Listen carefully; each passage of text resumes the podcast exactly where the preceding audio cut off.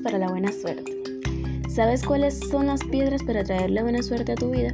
¿Sabías que también son vistas incluso para fines terapéuticos y esotéricos?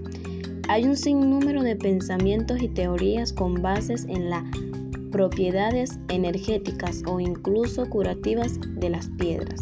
Para este ritual necesitamos salir al exterior, a disfrutar de la naturaleza, el campo, la montaña, un parque. Un sitio tranquilo donde podamos conectar con el exterior. Allí buscaremos una o varias piedras que nos encontremos en nuestro camino. Nos la llevamos a casa y comenzamos el ritual, que durará siete días, en los que tendremos que encender una vela por noche. Ponla junto a la piedra y pide un deseo.